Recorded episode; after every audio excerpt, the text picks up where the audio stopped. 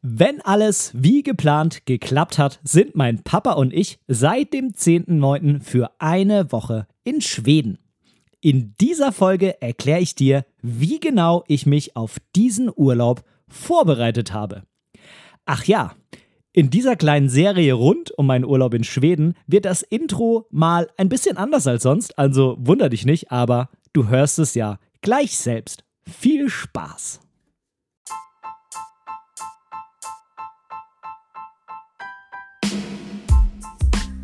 Hey och willkommen till Momente deiner Geschichte, den Tube-Gordon Fotopodden. Jag heter Benedikt Brecht, jag är fotograf och skulle vilja dela mina tankar om fotografering med dig. Ha kul medan du lyssnar!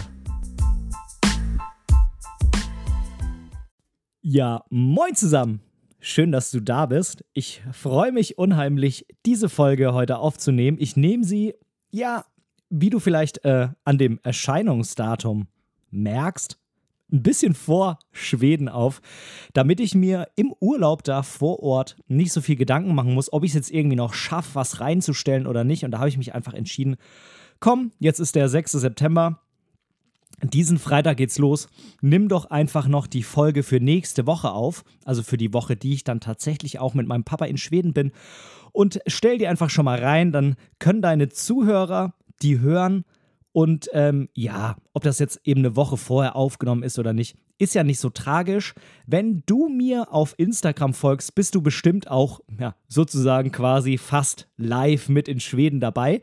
Aber das tut der Folge hier überhaupt gar keinen Abbruch, denn es ist so, dass es in dieser Folge darum gehen soll, wie ich mich eben auf diesen Urlaub vorbereitet habe. Also alles, was vorher gelaufen ist. Und von daher ist das gar nicht so tragisch, wenn du dir das anhörst, während ich in Schweden bin oder vielleicht auch, wenn ich wieder zurück bin. Denn ich versuche dir hier so ein paar Tipps mitzugeben, die du generell auch vielleicht für deinen eigenen Urlaub anwenden kannst. Und und das gilt natürlich jetzt wie auch in einem halben Jahr oder vielleicht auch in einem Jahr oder eben noch länger. Von daher ist das, glaube ich, nicht der Punkt. Ähm, du hast das ja im Titel schon gesehen. Ich habe da reingeschrieben, Vorfreude ist die schönste Freude, denn Vorfreude ist, ja, für mich irgendwie tatsächlich, ich muss das immer wieder zugeben, irgendwie die schönste Freude. Dinge zu tun sind natürlich mega cool. Ich, ich liebe es, Dinge zu tun, aber ähm, irgendwie ist es doch so, dass man in dem Moment, ja, wenn man so richtig, sage ich mal, im Flow ist, irgendwie auch vergisst, was man gerade tut und so richtig genießen, finde ich, kann man viele Dinge irgendwie eher so im, ja, eher so im Vorhinein oder eben danach, wenn man sich dann an die äh, Momente, die man irgendwo erlebt hat, zurückerinnert und der Moment an sich ist immer so schnell vorbei. Und ich finde das irgendwie auch immer so schade. Also, es ist natürlich ein Zeichen, dass dir der Moment sehr gefällt und dass der schön für dich ist, wenn er schnell vorbei ist. Aber ich finde es halt irgendwie immer so schade, weil die Zeit dann einfach so schnell vergeht. Zeit ist ja bei mir immer ein sehr kritischer Faktor. Ähm, ich habe irgendwie immer zu wenig, wobei man kann ja nicht zu wenig Zeit haben, man kann nur die Prioritäten falsch setzen. Aber äh, bei mir ist es so, ich würde einfach liebend gerne noch unheimlich viel mehr Dinge tun, für die ich einfach keine Zeit finde. Vielleicht muss man es einfach auch so sagen, weil eben manche Dinge einfach wichtiger sind.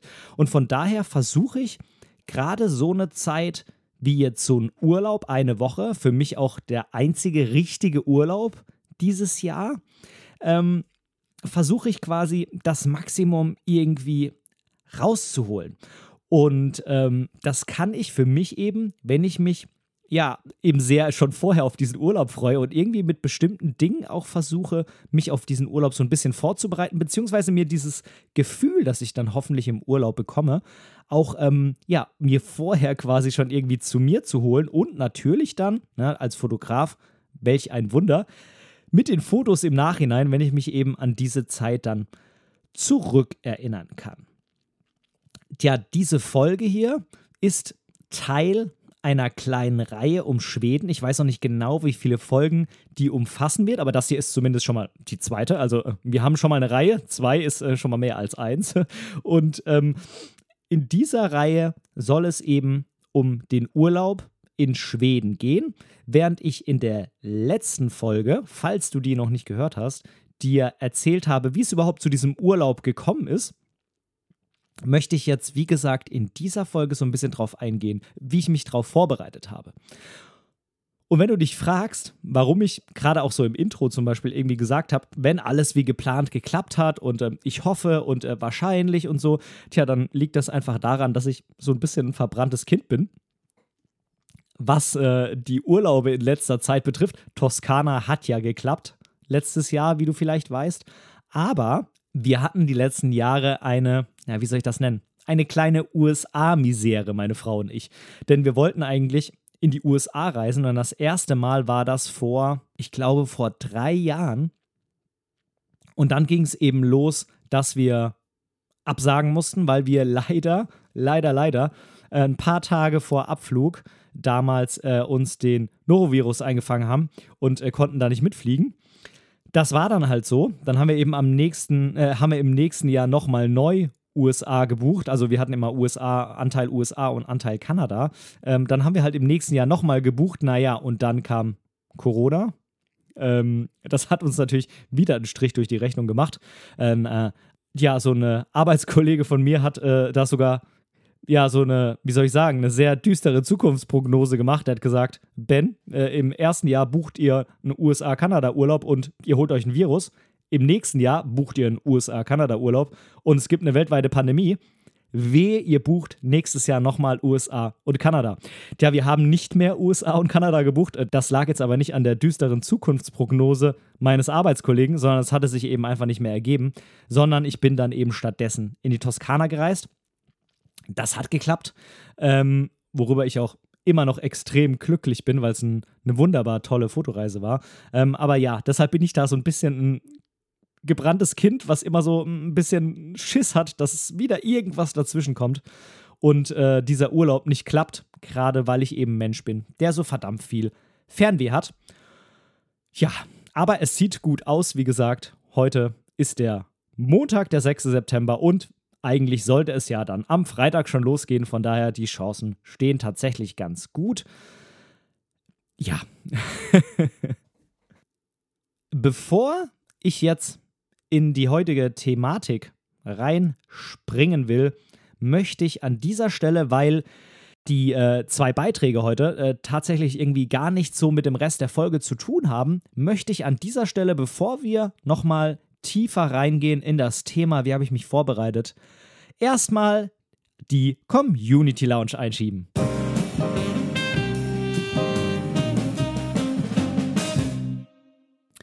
Und es geht los mit einer kleinen Nachricht des Thomas Bube.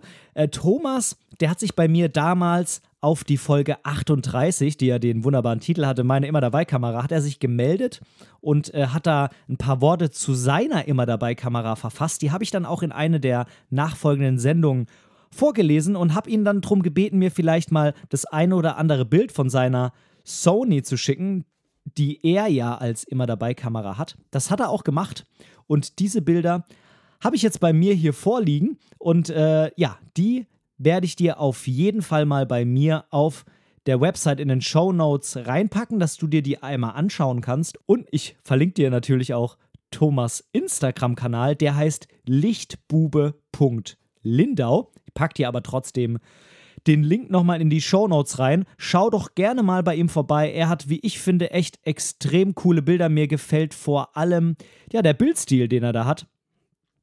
Das äh, mag ich irgendwie. Das sieht so, ähm, so ein bisschen retro aus. Und ja, wer mich kennt, der weiß ja, dass ich irgendwie auf diesen Bildlook stehe. Und von daher schau gerne mal bei Thomas vorbei und lass ihm doch ein kleines Abo auf seinem Instagram-Kanal da. Nummer zwei an dieser Stelle möchte ich mal vorlesen. Das ist jetzt eine etwas längere Nachricht von dem lieben Detlef Klein. Der hat mir auf Instagram, da heißt er Fein und Art, auch seinen Kanal, werde ich dir unten drin verlinken. Da hat er mir eine sehr lange Nachricht geschickt und äh, vielen Dank dafür auf jeden Fall, Detlef. Äh, das ist wirklich eine sehr ausführliche und sehr spannende Nachricht auch und die werde ich jetzt einmal hier vorlesen. Bevor ich vorlese, vielleicht noch ein Hinweis: Auch bei ihm ging es um diese Folge mit der immer dabei Kamera. Diese Folge hat auf jeden Fall so äh, in der Respektive betrachtet äh, auf jeden Fall einiges an ja Diskussionen oder Beiträgen oder Nachrichten hervorgerufen. Das hat mich sehr, sehr, sehr gefreut. Und äh, ja, was soll ich sagen? Äh, ich finde es toll. Auch ich bin einfach irgendwie so ein bisschen so ein Technik-Nerd. Und äh, ich finde es geil, irgendwie darüber zu philosophieren. Auch wenn es nicht den Kern der Fotografie trifft, aber es ist doch ein Teil davon. Und ich finde einfach, über Technik kann man einfach irgendwie immer geil schnacken und geil philosophieren. Ja, aber jetzt äh, die Nachricht von Detlef. Detlef schreibt: Hallo Benedikt. Habe gerade deine aktuelle Podcast-Episode gehört. Du hast gefragt, wie man das Thema mit der immer dabei Kamera sieht. Das ist ein sehr schwieriges Thema, aber dies hast du in deiner eigenen Entscheidungsfindung ja selbst gemerkt. Ich hadere auch gerade mit dem Thema. Wie du auch verwende ich als Hauptkamera auch eine Canon aus dem R-System. Ist mir aber für diesen Zweck wie dir auch zu groß, zu schwer. Im Grunde gibt es neben dem Smartphone nur die von dir genannten Kameras. Leica Q2, viel zu teuer, wenn auch, und dann ist hier so ein Smiley mit so zwei äh, Herzsternchen in den Augen. Fuji X100V. Ich hatte schon einige Fujifilm-Kameras, X100S, X Pro etc. Mich verbindet mit Fujifilm eine Hassliebe. Bilder sind top, aber so eine Geschichte wie mit deinem Rad, Belichtungskorrektur, würde mich, gemessen am Preis und am Alter der Kamera, wahnsinnig ärgern. Ferner ist die Investition für Kamera, Ring zum Abdichten, Gegenlichtblende, Konverter etc. einfach zu groß. Für unter 1000 Euro bekäme ich eine Canon RP und könnte mein RF 35 mm auch klein und leicht verwenden. Zusätzlich hätte ich den etwas schöneren Look aus Vollformat, aber nicht ansatzweise coole JPEGs. Rico GR3 ist momentan mein Favorit in den Überlegungen. Gibt es für knapp 1000 Euro inklusive optischen Aufstecksucher. Ja, ist nicht richtig in der Parallaxe, aber als Notbehelf bei starkem Sonnenlicht gegebenenfalls brauchbar. Leider auch ohne Klappdisplay. Aber sie ist wirklich so klein und leicht, dass man sie sogar in eine Jackentasche bekommt und das auch mit APS-C-Sensor. Also auch komplett ohne Tasche mitzunehmen, quasi immer. Abstriche macht man immer, aber bei der Rico halte ich das Preis-Leistungs-Verhältnis für optimal und sie würde den Anspruch sehr gute Bilder, nee, und sie würde den Anspruch sehr gute Bildqualität bei geringem Gewicht und Maße für mich voll erfüllen. Habe schon sehr weit ausgeholt. Lachsmiley. Viele Grüße nach Hamburg, Detlef. Ja, vielen Dank, lieber Detlef, nochmal an der Stelle für die lange Nachricht. Zu der, ja, zu der Rico GA3 kann ich auf jeden Fall so viel sagen. Für mich ist es ja nicht die perfekte immer dabei Kamera, weil mir da einfach dieser Charme fehlt, den jetzt äh, irgendwie so eine Fuji X100V hat, die ich auch irgendwie gern in die Hand nehme.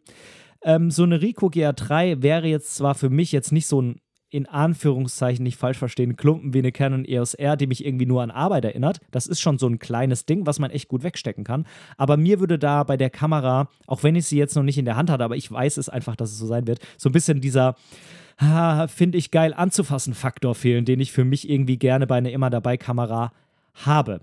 Natürlich, wenn es um Größe und Gewicht geht, ist die Ricoh GR definitiv ganz klar im Vorteil. Ich könnte mir vorstellen, mir sie zu kaufen, wenn ich zum Beispiel irgendwie jetzt hier auf dem Heidschnuckenweg, der hier bei mir in der Nähe ähm, entlang geht, wenn ich den irgendwie mal entlang gehen würde. Das könnte ich mir sehr, sehr, sehr gut vorstellen da dann eben die Rico GR3 mitzunehmen und ich würde mir die für so ein größeres Unterfangen auch auf jeden Fall kaufen. Ich finde da die 1000 Euro gut investiert, aber das wäre dann halt für mich auch schon wieder so ein Spezialfall, wo es dann halt wieder ja, wie soll ich sagen, in allergrößtem Maße an, ähm, an Maß und Gewicht äh, ankommt. Und ähm, ja, das ist halt für mich jetzt, äh, was so das Gesamtpaket angeht, jetzt nicht das Mittel der Wahl, aber mit der Rico GR3 macht man mit Sicherheit nichts falsch. Und wenn es um Größe und Gewicht geht, bei kaum Abstrichen in der Bildqualität, dann wäre auf jeden Fall die GR3 meine Empfehlung. Und wie gesagt, äh, vielleicht kommt die bei mir irgendwann dann auch mal. Vielleicht gibt es bis dahin dann auch die GR4, wenn ich irgendwann mal so eine richtig krasse Mega-Wanderung oder so vorhab, äh, wo es dann wirklich auch auf alles an Gewicht ankommt. Das gleiche gilt, wenn ich dann vielleicht irgendwie auch mal so eine Weltreise mache, irgendwie nur mit äh, Rucksack oder so. Ähm, auch dann könnte ich mir vorstellen, so eine GR3 mitzunehmen, weil die hat man halt einfach irgendwie cool noch an den Rucksack vorne geklippt oder so oder halt in die Jackentasche gesteckt, so wie Detlef auch schreibt, und kann die dann einfach auf seinem Weg immer mal wieder rausholen. Und so eine Fuji ist halt doch ein bisschen größer und vor allem auch schwerer. Tja, wenn auch du gerne mal hier Teil dieser Sendung werden wollen würdest, ich hoffe, das war jetzt irgendwie äh, korrektes Deutsch, schreib auch du mir gerne eine Nachricht, wo auch immer, irgendwo bei meinem Social Media oder auf meiner Website oder per Mail. Und dann, wenn es reinpasst, dann kann ich auch gerne deine Nachricht hier bei mir vorlesen. Und jetzt steigen wir ein ins Thema.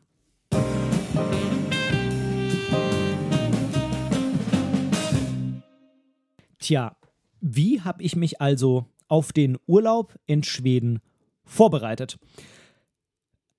Zunächst einmal muss man sagen, ist für mich auch ein großer Faktor gewesen die Auswahl des Urlaubsorts, denn dafür habe ich mich natürlich auch vorbereitet. Ich habe geguckt, was will ich denn ungefähr in Schweden machen?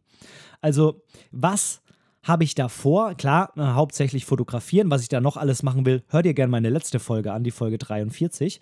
Ähm, aber für die Art der Fotografie oder die Art des Films, die ich mir so vorgestellt habe, war irgendwie klar, ja, es muss, auch wenn wir jetzt die meiste Zeit irgendwie in der Hütte auf dem Land verbringen wollen, sollte eben doch ja eine gewisse Abwechslung da sein. Und ähm, von daher habe ich natürlich viel recherchiert im Internet, wo kann man denn da eine Hütte mieten? Was kostet die ungefähr so? Weil da gibt es auch mega krasse Preisspannen. Und äh, ja, was ist irgendwie mit Abwechslung verbunden? Und wir sind dann eben drauf gekommen, okay, wir wollen auch nicht zu weit fahren. In der Nähe von Kalmar in Südostschweden, da sieht es doch ganz gut aus. Und da haben wir auch einfach von der Gegend viel, was wir irgendwie erkunden und fotografieren können. Und da habe ich tatsächlich auch einfach mal Google Maps angeschmissen äh, und äh, da gibt es nämlich dieses äh, Google Street View, was man äh, ganz einfach nutzen kann, indem man so ein kleines Männchen dann auf die Straße packt, die natürlich mit diesem Street View Auto mit den Kameras irgendwie mal abgefahren wurde. Und dann kann man sich da die Gegend vor Ort mal anschauen und dann kann man gucken, ja, passt das denn so in meine Vorstellung? Natürlich kann man nicht in irgendwelches Gebiet, äh, was äh, quasi da nicht erschlossen ist. Also irgendwie querfeldein fahren diese Autos nun mal nicht. Aber man kann natürlich schon mal, ähm, ja, so grob einfach die Gegend mal anschauen, ob es einem da gefallen würde und das natürlich auch als Grundlage nehmen, ob man denn den Urlaubsort da hinlegen will oder nicht. Ähm, ich habe neben Google Street View und Google Maps und natürlich auch der Seite, bei der ich dann am Ende den Urlaub gebucht habe. Also das heißt, ich, wo ich gesehen habe, wo sind denn überhaupt überall Ferienhäuser, die so meinen Ansprüchen entsprechen oder zu meinen Vorstellungen passen. Also was kommt da überhaupt in Frage? Habe ich natürlich generell viel im Internet recherchiert. Also ich habe mir Blogartikel zu Schweden, zum Urlaub in Schweden angeguckt. Ähm, ich habe natürlich auch mir ähm, Blogartikel zu Sitten, zu Gebräuchen in Schweden angeguckt, zum Essen, was man da vielleicht unbedingt mal probieren sollte und so weiter. Also ich habe da doch eine sehr, sehr große Internetrecherche betrieben. Immer mal wieder zwischendurch irgendwie am Handy, aber natürlich auch ganz gezielt jetzt irgendwie, ich setze mich jetzt mal eine Stunde hin und gucke hier mal am großen 27 Zoll iMac, ähm, was ich denn da jetzt bei Street View alles entdecken kann. Ich habe darüber hinaus auch, ja, wie soll ich sagen, das Medium Audio genutzt, um äh, mich äh, über Schweden zu informieren. Das ist jetzt wahrscheinlich keine Überraschung für einen Podcaster, dass äh, der auch mal nach anderen Podcasts schaut. In dem Fall halt nach schwedischen Podcasts, beziehungsweise Podcasts über Schweden. Äh, zum Verstehen von schwedischen Podcasts reicht mein Schwedisch leider bei weitem noch nicht. Und da kann ich dir schon mal zwei Podcasts empfehlen, falls auch du mal nach Schweden beziehungsweise generell nach Skandinavien in Urlaub fahren willst oder auswandern willst oder sonst irgendwas. Und zwar ist das einmal der Podcast Läget. Das sind einmal Frank und einmal Vanessa, die sich äh, regelmäßig über Schweden unterhalten. Frank wohnt auch in Schweden. Vanessa, wenn ich das jetzt äh, richtig verstanden habe, hat sie in Schweden gewohnt und wohnt jetzt ähm, aber wieder in Deutschland. Äh, aber es sind auch beides gebürtige Deutsche. Ähm, genau, aber da wird auf jeden Fall extrem viel über Schweden an sich erzählt, über alles Mögliche, über die Sprache, über das Leben, über die Arbeit. Also da gibt es wirklich an Themen alles Mögliche zu entdecken, kann ich sehr, sehr empfehlen. Die sind sehr, sehr sympathisch, die beiden, und sind im Duo einfach mega cool, ähm, da den zuzuhören. Und äh, zum anderen kann ich dir noch den Podcast Nordbewusst empfehlen. Nordbewusst ist ein Podcast, ja, ein Solo-Podcast von Anna. Und ähm, ja, die Anna spricht ähm, auch über skandinavische Themen, also nicht nur auf Schweden bezogen, sondern generell skandinavische Themen.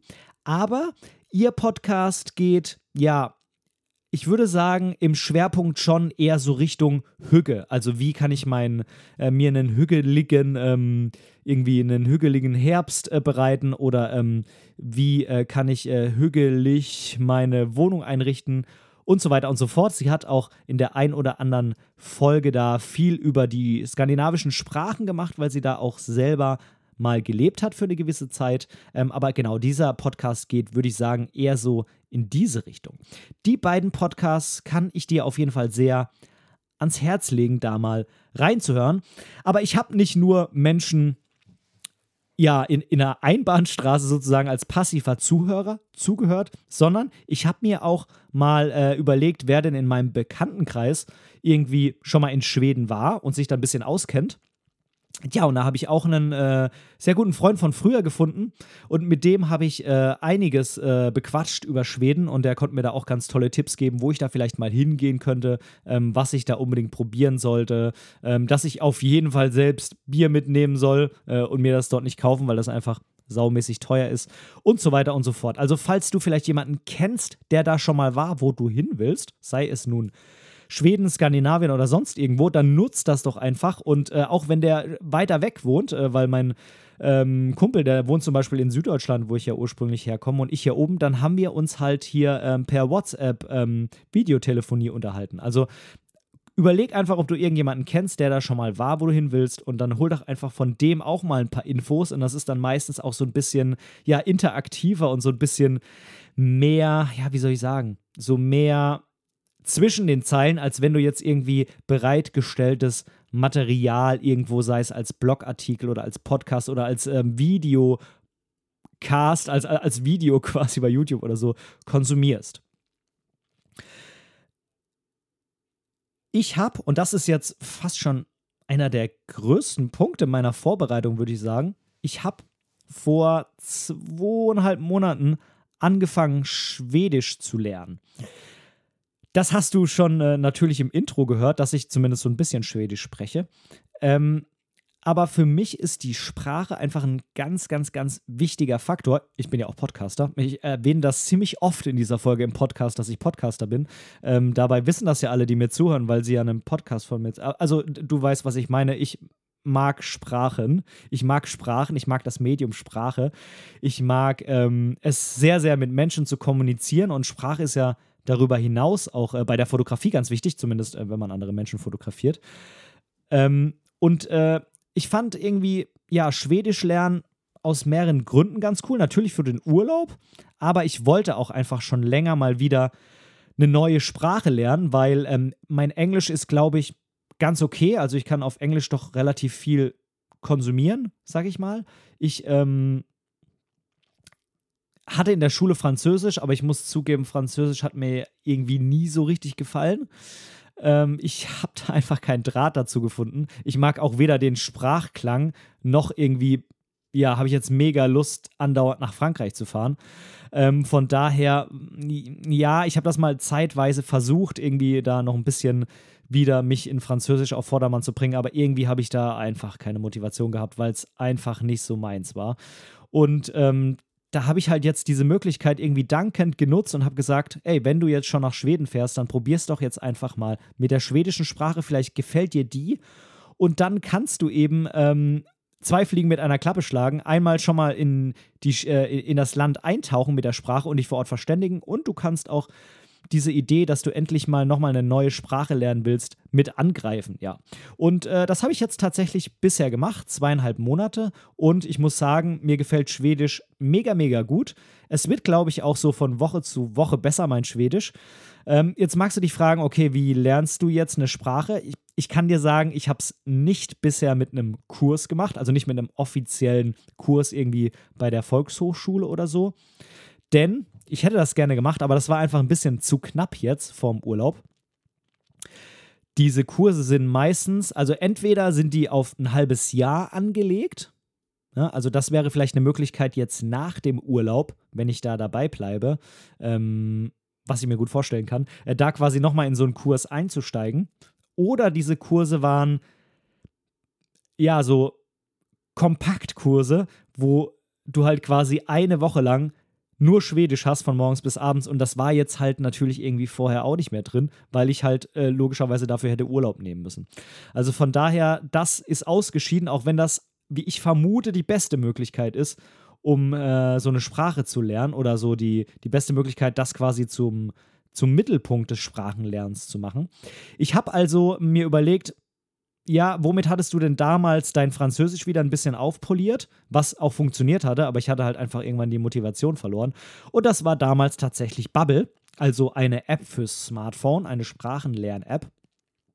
Und die kostet halt Geld äh, nach einer Probewoche oder nach der Probelektion und äh, da habe ich dann ein Abo abgeschlossen und äh, das ist eigentlich so meine, ja, mein, mein, mein, mein Kern des Lernens. Also alles andere, was ich so mache, mache ich irgendwie so auch, aber Bubble ist das, wo ich auf jeden Fall hauptsächlich damit lerne, sowohl zeitlich als auch inhaltlich. Da liegt irgendwie einfach mein Schwerpunkt. Kann ich dir sehr empfehlen. Bubble ist eine ganz, ganz tolle App die, ja, wie soll man sagen, so ein bisschen wie so ein Lehrbuch interaktiv ist. Also du hast ähm, immer Lektionen, wo du neue Vokabeln ähm, lernst. Du hast aber auch immer ziemlich schnell in so einer Lektion ähm, Dialoge, wo du die dann verwenden musst. Du hast einen automatischen Vokabeltrainer in der App, die dir dann äh, äh immer sagt, du musst ja jetzt noch Vokabeln lernen und sowas, die dann logischerweise von deiner Lektion automatisch in den Trainer eingefügt werden. Also Bubble ist irgendwie so eine All-in-One-App, wo du schreiben, sprechen, die Spracherkennung ist relativ gut, äh, lesen, hören, alles in einem, kompakt in einer App und deshalb kann ich Bubble sehr empfehlen.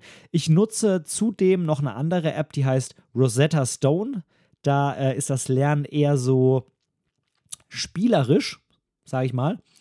Ähm, ohne Erklärung, nur mit Bildern und der Sprache, ist meines Erachtens ganz gut zur Ergänzung ähm, weil man sehr intuitiv lernt und sich dann nicht irgendwie die Regeln noch reinziehen muss. Also wenn man irgendwie mal so halb müde davor sitzt, dann kann man das noch durchklickern, während man bei Bubble da eigentlich schon sehr, sehr aufpassen muss. Aber als Hauptlernplattform ist es meiner Meinung nach nicht geeignet, weil bei der einen oder anderen Stelle fragt man sich dann schon, hä, wieso ist das so? Da gibt es dann halt gar keine Erklärung zu irgendwelchen ähm, ja, Lösungen quasi.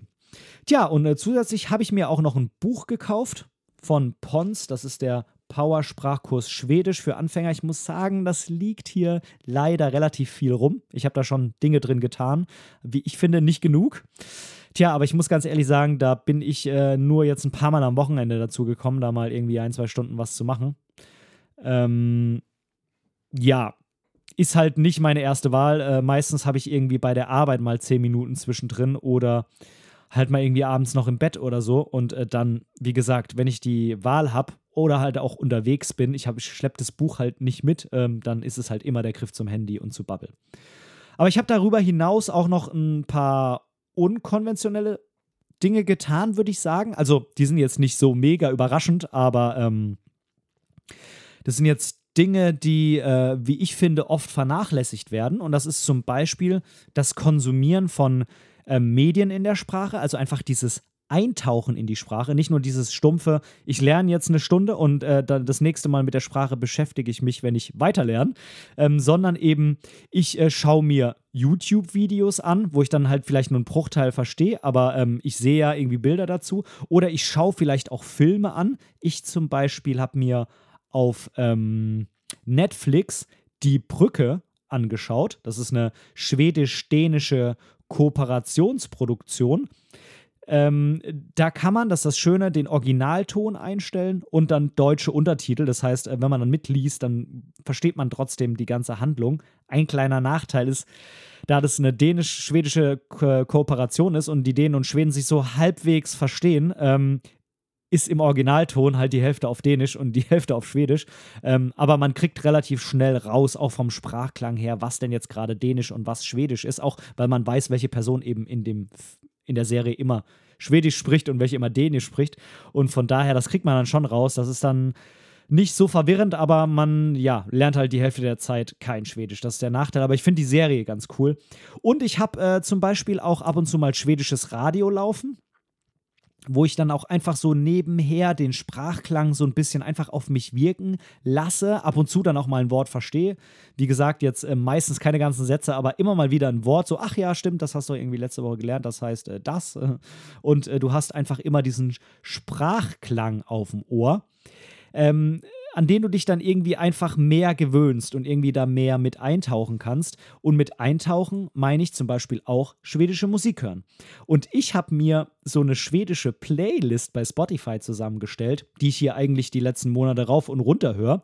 Und äh, da habe ich mir zum Beispiel auch gezielt mal die Texte von dem einen oder anderen Lied angeschaut und die Übersetzung. Und äh, da kann ich dann jetzt schon ganze Abschnitte quasi verstehen, weil ich es halt einmal für mich übersetzt habe. Und äh, die fehlenden Wörter da dadurch dann ergänzt habe. Und ja, die Wörter habe ich dann natürlich zwar wegen dieser Lieder gelernt, aber die kann ich ja natürlich auch sonst verwenden. Also Musik ist für mich ein ganz, ganz tolles Ding, um da einzutauchen. Ich habe dir diese Playlist auch in den Show Notes verlinkt. Die kannst du dir auf jeden Fall anhören, auch als Nicht-Premium-Kunde. Nur ich glaube, dann läuft irgendwie Werbung dazwischen. Aber äh, anhören kannst du die auf jeden Fall, habe ich dir verlinkt.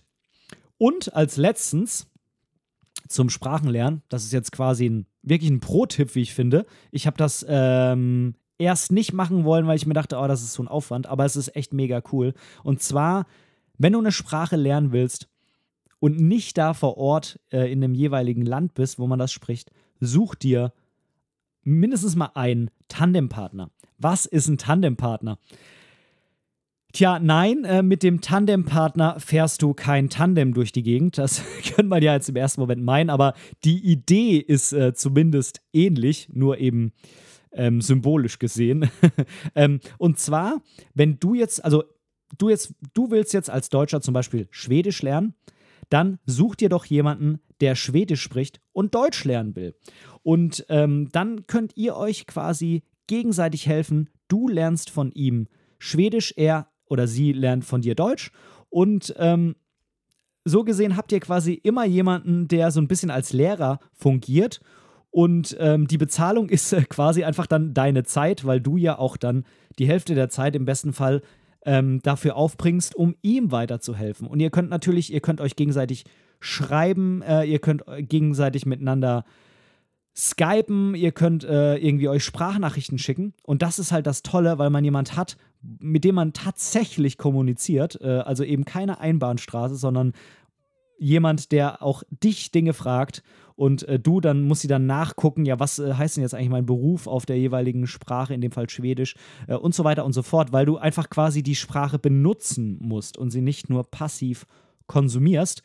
Ähm, ich habe äh, einen schwedischen Tandempartner, mit dem ich, ähm, ja, was war das jetzt, alle zwei, drei Wochen mal für ein, zwei Stunden geskypt habe. Sein äh, Deutsch ist deutlich besser als mein Schwedisch, ist aber nicht schlimm, ähm, weil sobald ich dann irgendwie mit dem Schwedisch äh, an den Rand stoße und wir zwar irgendwie dann gar nicht mehr tiefer gehen können in die Thematik, dann wechseln wir eben auf Deutsch, bleiben einfach bei dem Thema und gehen dann eben tiefer rein auf Deutsch und dann äh, ist quasi seine Lernzeit. Und ich habe noch eine schwedische Tandempartnerin, mit der ich auf WhatsApp schreibe. Also ich habe so gesehen dann einmal das Schriftliche und einmal ähm, das Sprache sprechen als Praxisübung sozusagen mit, ja, mit echten Menschen, mit echten Schweden. Und ähm, zusätzlich hat es halt den Vorteil, dass die einem eben auch dann im Gespräch viel halt erzählen, wie was in Schweden ist und man erfährt dann ähm, über die Sprache hinaus halt auch noch viel zu den Sitten und Gebräuchen und so weiter. Also es geht einfach bei diesen Dingen, abgesehen von Apps oder Lehrbüchern, und das ist so meine Kernbotschaft an dich, geht es sehr ums Eintauchen in die Sprache und in die Kultur und eben nicht nur so, wie es leider in der Schule bei uns meistens abläuft. Jetzt ist eineinhalb Stunden die Sprache, weil jetzt ist die Stunde. Dann macht ihr bitte hier die Hausaufgaben. Das dauert nochmal eine Dreiviertelstunde. Und das nächste Mal benutzen die Schüler dann die Sprache in der nächsten Unterrichtsstunde. Und das ist äh, meines Erachtens ein ganz, ganz großer Fehler, sondern ich empfehle wirklich da in die Sprache einzutauchen und wo auch immer möglich irgendwie Berührungspunkte mit dieser Sprache zu suchen. So, jetzt habe ich tatsächlich sehr, sehr, sehr, sehr viel über diese Sprache gesprochen, aber das ist für mich in meiner Vorbereitung eben auch ein sehr, sehr großer Faktor gewesen. Da ging ziemlich viel Zeit drauf, weil ich es halt auch relativ ja ernsthaft genommen habe. Bevor wir jetzt ähm, nochmal ein paar weitere Punkte durchgehen, die jetzt aber nicht mehr ganz so ausschweifend sind, schiebe ich doch dann jetzt mal an dieser Stelle noch einen kleinen Newsblog ein.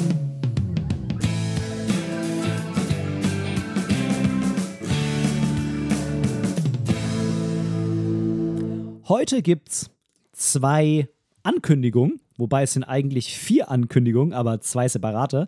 Und zwar einmal von Canon und einmal von Fujifilm. Und ich fange jetzt mal hier mit Canon an. Canon hat, ja, zwei Objektive, die vermutlich demnächst rauskommen. Da können wir jetzt eigentlich schon davon ausgehen, weil das eine sonst sehr zuverlässige Quelle, eine japanische Website, ähm, dargelegt hat. Und zwar soll Canon folgende zwei neuen RF-Objektive rausbringen. Und zwar einmal ein 16 mm 2.8 und ein 100 bis 400.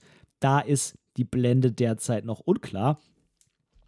Ja, 100 bis 400 finde ich sehr, sehr spannend, denn ähm, wir haben in dem Bereich jetzt ähm, noch nichts wirklich relativ offenblendiges. Wenn es zu offenblendig wird, wird es wahrscheinlich wieder unendlich teuer. Ähm, aber nun gut, also da bin ich mal auf jeden Fall sehr gespannt, was wir da bekommen. Und das RF wäre meines Erachtens mal wirklich eine sehr, sehr wichtige Antwort auf ähm, das Objektiv von Samyang. Die haben nämlich rausgebracht für den RF-Mount ein 14 mm 2.8 und das ist derzeit, tja, eigentlich auch noch alternativlos. Es sei denn, man nimmt das 16, was ist das, 16, 1535, 1635 2.8 ähm, von Canon. Ähm, aber dann hat man halt ein großes äh, Zoom-Objektiv ähm, und von daher ja, also so ein äh, 16 mm 2.8 ist auf jeden Fall sehr, sehr spannend und interessant. Und bei Fujifilm sind es so zwei, ja, ich würde sagen, Standardobjektive, die neu rauskommen. Und zwar einmal ist es das 2314 und einmal ist es das 3314, also quasi die Vollformat-Äquivalenten für 35 und für 50. Und äh, das war tatsächlich auch mal wirklich notwendig, weil die beiden Objektive bei Fujifilm in der aktuellen Version dann doch schon ein bisschen in die Jahre gekommen sind. Zumal das aus meiner Sicht eigentlich so, ja, der Haupteinsatzbereich von Fujifilm ist. Also gerade dieses Dokumentarfotografie ist ja bei Fujifilm irgendwie sehr, sehr zentral zu sehen, wie ich finde. Fujifilm ist jetzt im Weitwinkel und im Tele eher so ein bisschen schlechter aufgestellt, auch mit Drittherstellerobjektiven. Und ähm, von daher ich, für mich ist Fujifilm, ich verbinde das irgendwie immer mit Reportagefotografie, nicht zuletzt auch wegen äh, Thomas Jones, der ja ähm, Reportagefotograf ist unter anderem und eben Fujifilm benutzt. Und von daher sind für mich gerade diese Brennweiten 35, 50 äquivalent äh, so klassische Fujifilm-Dinger irgendwie. Und von daher ist es auch echt mal notwendig gewesen, diese Objektive jetzt zu erneuern. Preislich gesehen werden die da so im Bereich, ähm, lass mich mal kurz gucken, das 3314 soll um die 800 Euro kosten und das 2314 um die 950, also auf jeden Fall beide unter 1000 und damit mit der Blende, nicht was die Freistellung, aber was den Lichteinfall geht, auf jeden Fall wieder deutlich günstiger als solche 1,4er Objektive auf Vollformat. Das ist natürlich immer so ein Punkt, irgendwie, ähm, ja, sich doch zu überlegen, ob man sowas nicht vielleicht haben möchte. Aber ich will da gar nicht zu sehr jetzt schon wieder drüber schwärmen. Ähm, ich mag ja unheimlich äh, den äh, Bildlook von Fujifilm und habe auch deshalb meine X100V hier, die ich gerade mit meiner linken Hand berühre, was du nicht sehen kannst. ähm, ja, trotzdem, ähm, bisher bin ich dann doch eher, was so Porträts und so angeht, irgendwie bei Canon geblieben und habe mir ja auch da gerade wieder ein neues Objektiv gekauft, aber das will ich jetzt an der Stelle gar nicht vertiefen. Genau, das war es erstmal vom Newsblog und jetzt machen wir noch den Rest unseres wunderbar schönen Vorfreuden-Schweden-Themas. Das klingt irgendwie komisch.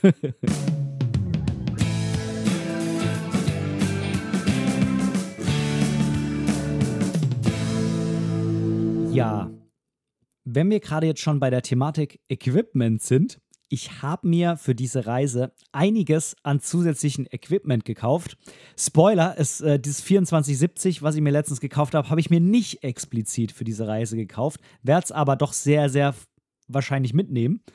Ähm, aber ich habe mir einiges an anderem Equipment gekauft bevorzugt auch Richtung Filmen.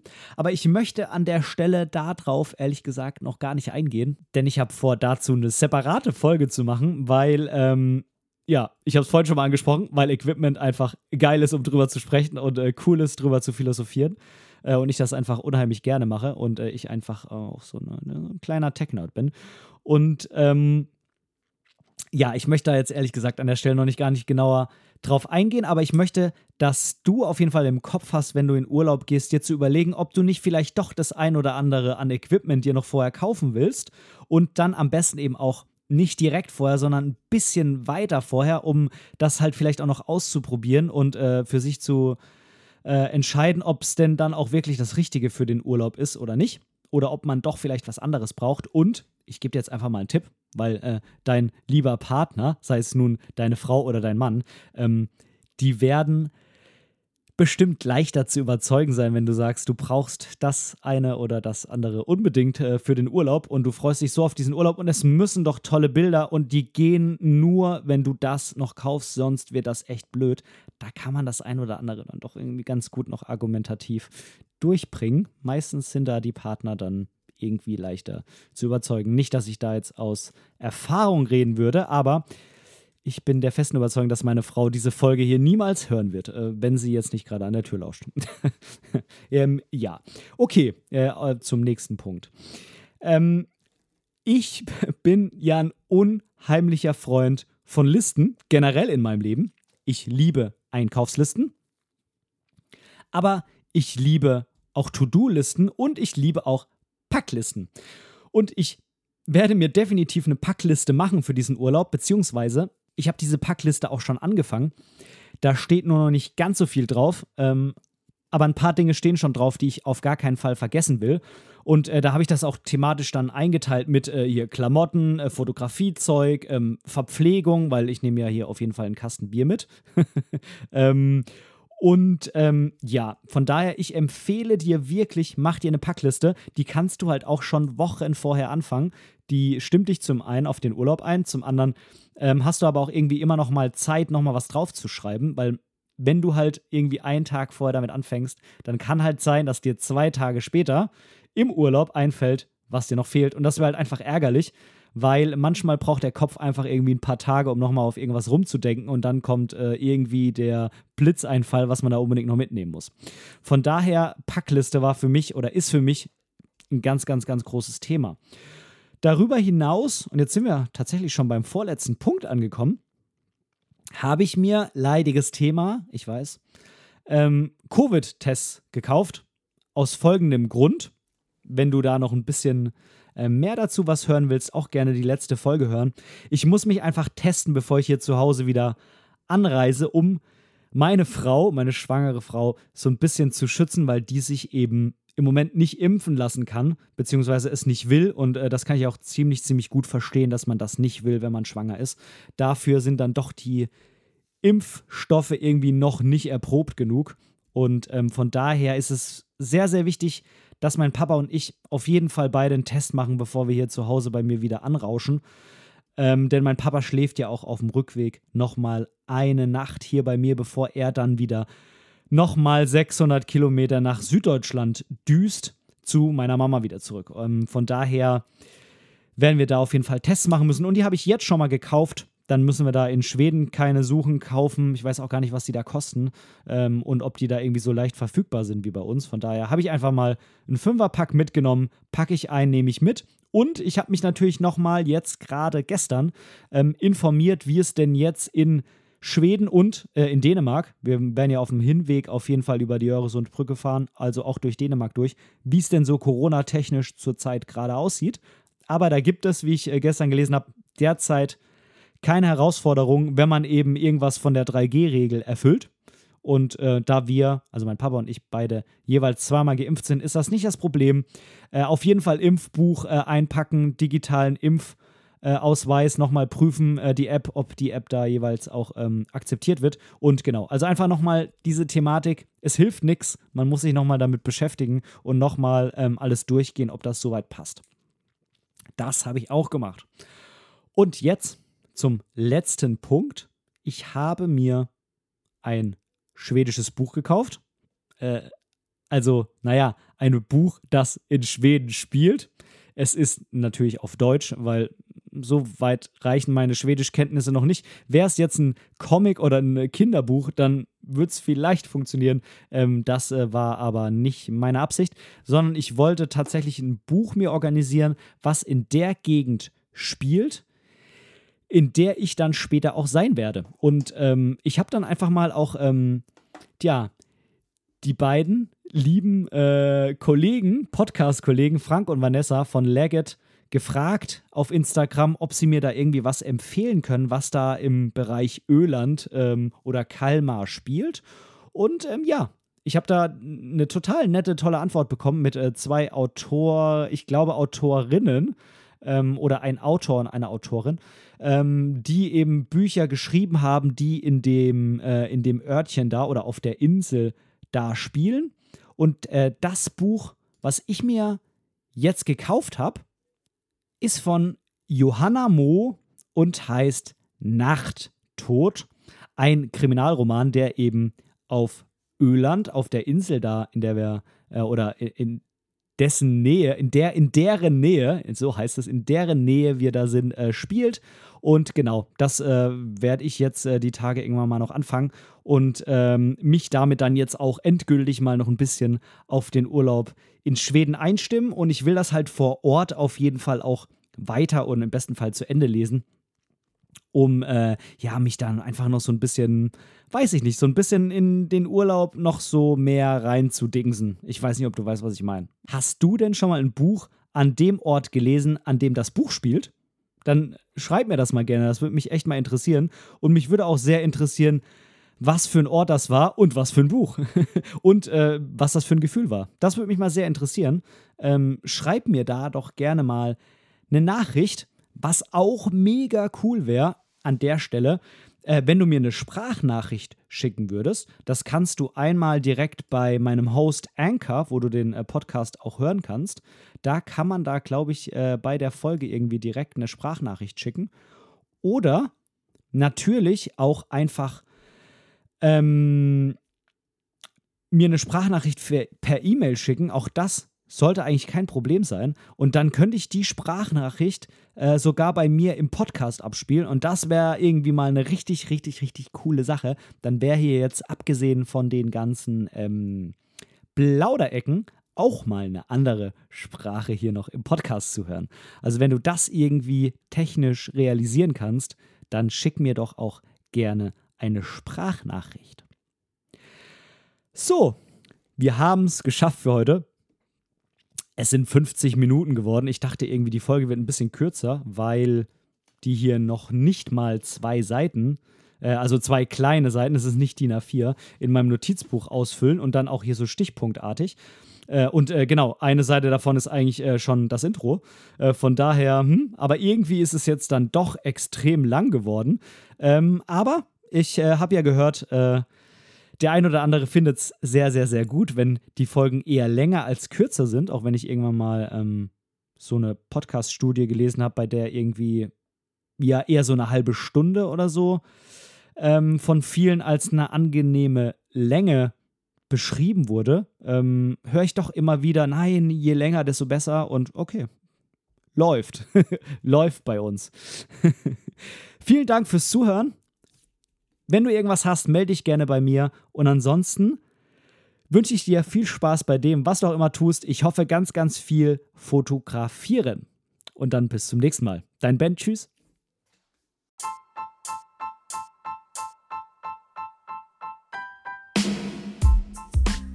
An dieser Stelle möchte ich Danke sagen.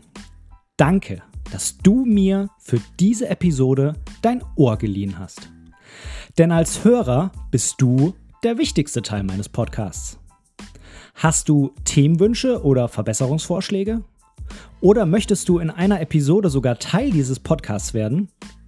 Dann kontaktiere mich doch gerne über meine Website www.benediktbrecht.de. Dort findest du auch die Links zu all meinen Social-Media-Kanälen. Oder du schreibst mir einfach direkt eine E-Mail an kontakt@benediktbrecht.de. Ich freue mich auf dich.